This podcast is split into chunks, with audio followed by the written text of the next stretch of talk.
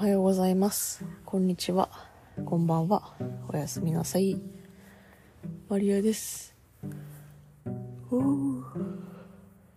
えー、あくびとともに始まりました。毎度のことながら、ノーシナリオ、ノーテンプレでお送りしております。もういつもぶっつけ本番でやっています。今回は、えーとね、あの4月2日がね、国連が定めた、えー世界自閉症デーか。あ、自閉症啓発デーなんですね。で、2日から8日にかけてが発達障害、えー啓発週間という1週間になってまして、それにちょっとこう便乗する形で、あのー私がね、普段やってる活動についてちょっと喋ってみようかな、みたいな、って思ってます。うん。そう、国連でね、定まってるんですよ。すごくない？あの、世界規模やんけって思うけど、世界規模やんけやけど、あのー知られてないっていうね。えっていうね。世界じゃないじゃん、みたいな。世界でよく、あの、なんかニュースとか、バラエティ番組とかで、こう、世界的スターってなると、ジョニー・デップとか、あの、絶対大体みんな知ってるかなって思うんですけど、ね、世界自閉症啓発デーって言って、どれぐらいの人が、じゃあ日本人とかでもいいけど、あの、あーってなるかっていうと、私はね、めっちゃ少ないと思うんです。でもそれで言ったら多分他のね、あの、そういうなんとかでっていうのを、まあ、女性国、ん？国際女性の日とかもそうですけど、あの、どんだけの人が知ってんのか、そういう世界とか国際ってついたものってなると、やっぱり、ね、なかなか自分がそこにベクトルが向いてたりとか、当事者であるとかでない限りは、なかなか知れ、知ることがね、難しい。こんだけね、情報に溢れてるけど、溢れすぎてアプローチする先がだんだんとね、意外と狭いんじゃないかっていうのはちょっと感じますけど、まあそういうぼやきはさておき、まあこれぐらいにして、あの、私がやってる活動っていうのが、発達お茶会プロジェクトっていうお名前でして、ね、ちょっとね、若干、なんだそれっていう、その、何？ちょっとこう、まあ、キャッ、キャッチ、ちょっと若干のうさんくさみはあるかもしれないんですけど、あのやってることはうさんくさくない。です。で、どういうことをやってるんかって、ちょっと足がつったんですけど、あ、痛いなあの、えっとね、すいませんね。どういうことをやってるかっていうと、足がつったんですよね。ちょっと、今ね、今足つったんですよ。あの、足がつったことをやってるとかじゃなくて、ちょっと待ってくださいね。ちょっと、まあちょっとストレッチをしながら喋ると、あのね、だいたい大まかに今4つやってます。で、その相対、いろんな細々したもんやってて、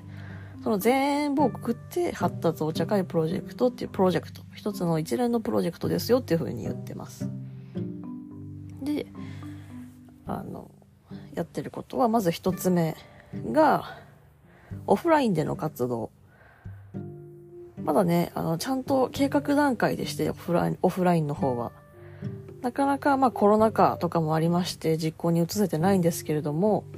あの、例えば発達障害だったり、メンタルヘルスに関して疾患をお持ちの方へ向けた、当事者へ向けた場作り、コミュニケーションとか、あなんだろうな、読書会とか、そうしたものの場作りを考えていたり、あとは、そう、あの、支援者、もしくは家族とか、そういう友人たちとか、その周りのね、へ向けた学習会とか勉強会とか、そういった、そのメンタルヘルスとか、発達障害に関連した、まあ、場作りをオフラインでしようかっていうのが一つ。と、それのオンラインバージョンですね。オンラインバージョンとして、えー現状、まあ、約3年ぐらいずっと続いている、幸いにありがたいことに続いているのが、まあ一応会員制にはなるんですけど、あの、ASD っていう自閉症スペクトラムっていうのの当事者の女性を集めた、えー、オンラインのチャットサービスみたいな、あのオンラインのチャットグループをやってます。それが二つ目ね。で、三つ目が、その、自閉症スペクトラム ASD の方々で作った当事者のマガジンですね。フリーペーパー化っていう声もあるんですが、ちょっと今んとこ今、ちょっとね、どうしてもなかなかフリーペーパー化、フリーフリーペーパー化ってなかなか難しくって、あの、ちょっと同人誌的な、あの、マガジン、自主制作雑誌みたいな風になってます。で、最後の4つ目がオンラインシアター。これ非常に最近始めたばっかなんですけども、あの、ちょっともうちょっと知ってもらいたくて、あの、喋るんですけど、あの、アマゾンでね、ウォッチパーティーとか、アマゾンプライムビデオのウォッチパーティーとか、ネットフリックスの外部アプリとかを使った、あの、ウォッチパーティーを利用して、オンライン上でね、映画の上映会をするっていう。で、みんなで見ながらおしゃべりする。まあ見たり、見ながらまあチャットする。みたいな会をやってます。で、まあ、その大まかに4つに分けたんですけど、その4つの活動をして、そう、それをまあひっくるめて、発達お茶会プロジェクトっていうふうにやってます。一応ね、あの、全部、企画とか、なんか、運営管理してるのはもう私だけっていうか、うん、私で、あの、そう、なかなかね、あの、まあ自分で好きでやってるんで あの、なんていうの、なんか人に頼むもんでもないからね、あのやってるんですけど、ただ、幸いすごくありがたいことに一緒にやってみたいっていう方がいて、あの、ハンナさんっていうね、普段あのプロのカメラマンされてるんですけど、に外部アドバイザーとして入っていただいて、私の普段の活動でのちょっとした、まあ、困りごととか、その企画の流れとか、プロジェクトの運営についてご相談乗ってもらってるガイドアドバイザーが一人いらっしゃいます。ありがたいですね。で、そういったプロジェクトをかれこれ3年ぐらい、コロナ禍からはじ、コロナ禍のね、さなか始まって3年ぐらい経ちます。うんうん。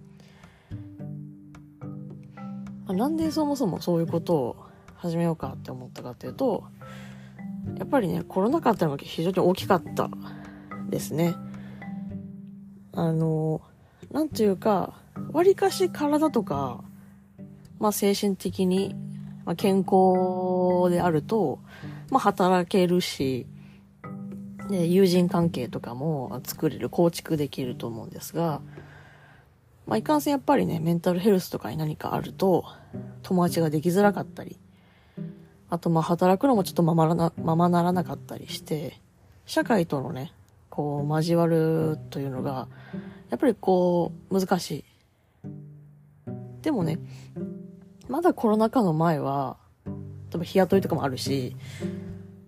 なんかまだどうにかなってた部分は、もしくはどうにかなってなかったけども、それが浮き彫りとなることがなかったのかなと思うんですが、やっぱり、こう、ステイホームとか、体が健康であれ、心が健康であれ、一旦皆さんお家におってくださいっていうような。で、お家で働いていけるなら、まあ働いてくださいっていう風になったような、社会が来た時に、まあね、最初は在宅ワークとか進んで、へい、ラッキーって思ったんだけども、じゃあ、その、本当に嫌、もう何が何でもブツッと切られてしまった人たち、社会とのつながりがどうやって生きていくっていう、どうやって生きているっていう、相当しんどくないかって思ったんですよね。私もしんどかったから。で、みんなどうやって過ごしてんですかってのを聞きたくって始まったのがこのプロジェクトなんですね。おいみんな何してるっていうようなね、あの声が、声をかけたかった。そしたらやっぱりいるんですよね。本当に。いろんな人が本当にいて。その何て言うのかな。まあよくある例えなんですけども、まあ、泳げる人がいて、で、最初から割と、まあ、ふん、こう、なんとなく体感で、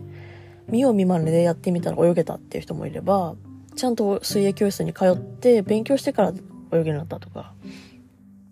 自分なりに工夫して泳げなかったけど泳げるようになった、泳げるようになったとか、いう人がいろいろいると思うんですけど、何をどうあがいたって泳げない人ももちろんいる。金槌って言われるけど、まあ私が金槌なんですけど、人もいる。それが、じゃあ、生きるっていうことにおいて、それが当てはめられてしまうと、まあ日頃ね、なかなか、こう、ままならないことが多いけど、なんとか働けて、まあなんとか生活して、まあ友達もいてっていう人が、比較的、まあマジョリティである中、それがもう本当にままならない。もしくはできるけども、もう、なんていうか死に物狂い。みたいな。やっとこさ。っていう人だと、もう、なんていうか、見てる世界とかが、生きてる世界とかがまるっきり違うと思う。同じ日本だとしてもね、仮にね。だから、そういう人たちにとっての、こう、個人と社会の中間にね、その、プロジェクトの場作りを置きたかった。いきなり一人の世界からこのなんか地味猛量というかそのすごい大変な社会にバーン出ていくのは本当に大変やと思うんですよ。なんで、例えば自分と近いもしくは同じ病名をもらった人同士の意見交流会とか勉強会とかまたはその周りの人たちの当事者のね当事者の周りの人たちによる、まあ、勉強会とか自分自身の当事者の、こう、交流を深めるのも大事やし、その周辺も最近はね、やっぱ大事やなと思い始めたんですよね、私。これまでは当事者向けの結構アプローチが多かったんだけど、やっぱそこだけでは結構限界があるなっていう、その、社会と個人の中間にそのプロジェクトを位置させたかったけど、結局、その、社会のルールみたいな、マジョリティの強さってほんとすごくって、こう、やっぱり、当事者同士の交流になってしまっても、うん、なんて表現したらいいのかな、この感覚。なんかね、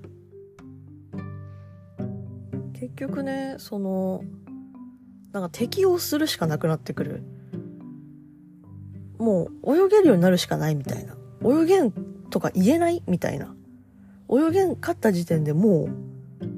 う、もうブクブクブクと溺れてしまうみたいな、いうような、なんか社会とか世界のスピードになってきたってすっごく最近思うですよね。これは何とも言えない体感なんですけど、説明したいんですけどね。で、だから、当事者同士に泳げない人たちに、はい、泳げるようになりましょうねとか、泳げになりたいねとか、なんで泳げないんだろう？っていう話ももちろん大事やけど、その、それよりも、泳げる人たちとか、まあ、頑張って泳げるようになった人たちとか、泳げる、泳ぐ、泳ぎ方を教えてくれる人たちとかに、もしくは溺れてるのを救ってくれる人たちとかに、その、泳げない人について、もう少し知ってもらうっていうそっちも結構、やってかんといかんというか、やりたいなっって思い始めて、そしたらだんだんと、じゃあ泳げん人を、じゃあもうなんかボート作るかとかなってくると思うんですよ。だんだんとね、そうしてくれば。必ずしも一人で泳がなきゃいけないわけじゃないよねって。溺れちゃうんだったら、もう、じゃあそもそも泳がなくていいようにしちゃおうかとかね。そういう風になってほしいなっていうのを考えてて、考えてったら、やっぱりそのプロジェクトっていう風になった、そのいろんな活動をせざるを得ないというか、したくなったのでしてます。なんですごいとっちらかったようにやっぱりね、見えるかなと思うんですけど、なんでこう、ね、一本気でって思わないかも、思われるかもしれないけど、あの、ま楽しいし、実際イベントとかやってて。オンラインが多いけど、今んとこ。まあ、どうしてもね、あのー、なんていうか、基礎疾患を持ってらっしゃる方、体がね、割と弱い方とかが多いので、あの、なかなか人を集めてやりましょうっていうのがしづらいんですけども、なので、こう、オンラインベースになってはいるんですけども、そうしたオンライン上のコミュニティとかが増えていくっていうのは、選択肢がね、増えていくっていうのは、まあ、楽しいし面白いし、あのー、なんていうんですかね。まあいいんじゃないかな。まあ、漠然としていくといいんじゃないかなと思う。ですよね。それは別に対当事者だけではなくて、対支援者だったりもするわけで。ただなんか説教がましくなるのは絶対違うし、なんか私がすごい、こう、なんか全部わか知ってる勉強したってわけでもないので、そういうこう、なんだか勉強会とかをするにしても、私がなんかレクチャーするとか、私が主体でこう場を回していくってわけではなくて、本当に、まあ、そのオンラインのチャットグループとかも、なんか話したい人が話してるみたいな状態なんですよね。話したい人が話したい話題持ってきて、まあ、乗ればそれでみんなに話したり。でオンライン上映会、その映画に関しては、まあ、私がこれ、ちょっとみんなで見たいなっていう作品を勝手にウォッチパーティー、グループ作って、で、あ、見たいなって人で集まって、でも結局チャットするしないとか、入退室も自由に全部してるので、もう本当なんていうか私はただ場をポンと作ってるだけで、もうそこで何をしようかというか、どんな風に展開になるかというか、何の話をするかっていうのは、完全にそこの参加してくださってる方々の采配というか、ただ最低限のそのご利用のルールみたいなのはあって、これ結構別に当事者とか関係なくすごく大事なことだと自分でも思ってるんですけども、あのでもこれね、あの、他の人から教えてもらった言葉なんですが、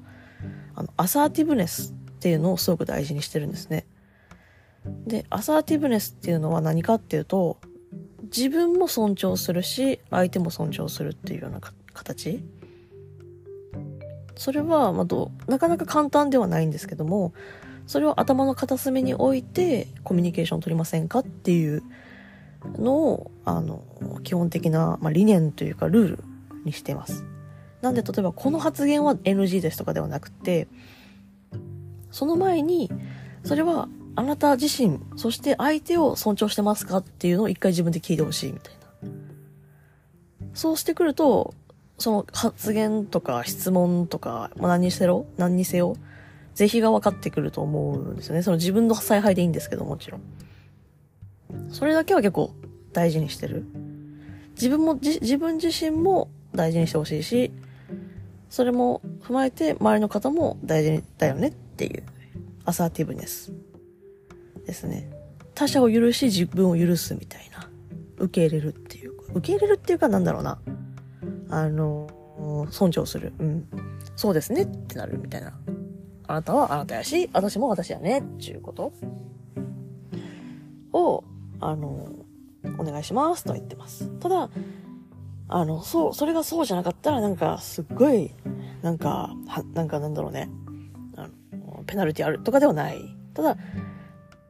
あの、ちょいちょい私は一応管理人ではあるので、場がね、ちょっとこう、違う方向に行きそうな時とかは、ちょっとこう、道路整備みたいなのは入ったりします。あ、誰々さんちょっと今お話、すいません、みたいな。一旦今、ちょっと一回このやりとりやめてもらっていいですか？とかね。一旦休憩しませんか？とか、いうのを入らせてもらいますけど、もうこれが禁止とか。まあね、あの、嵐行為とかはオンラインだとダメ。なのはまあ、基本的なネットの使い方みたいな感じで、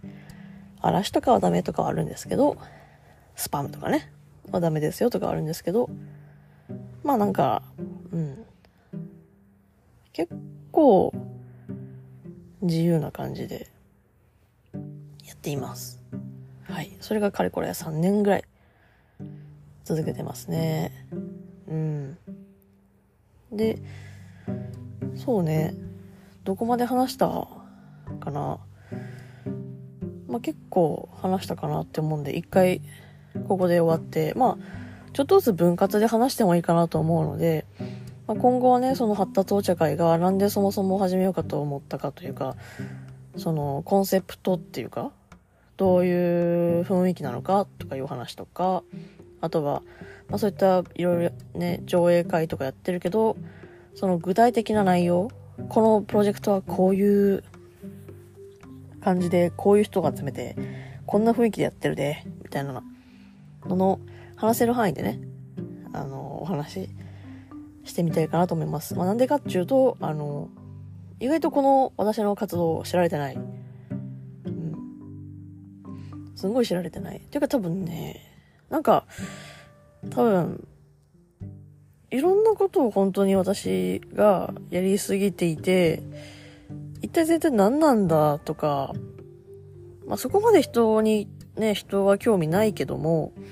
なんか、明白に、あ、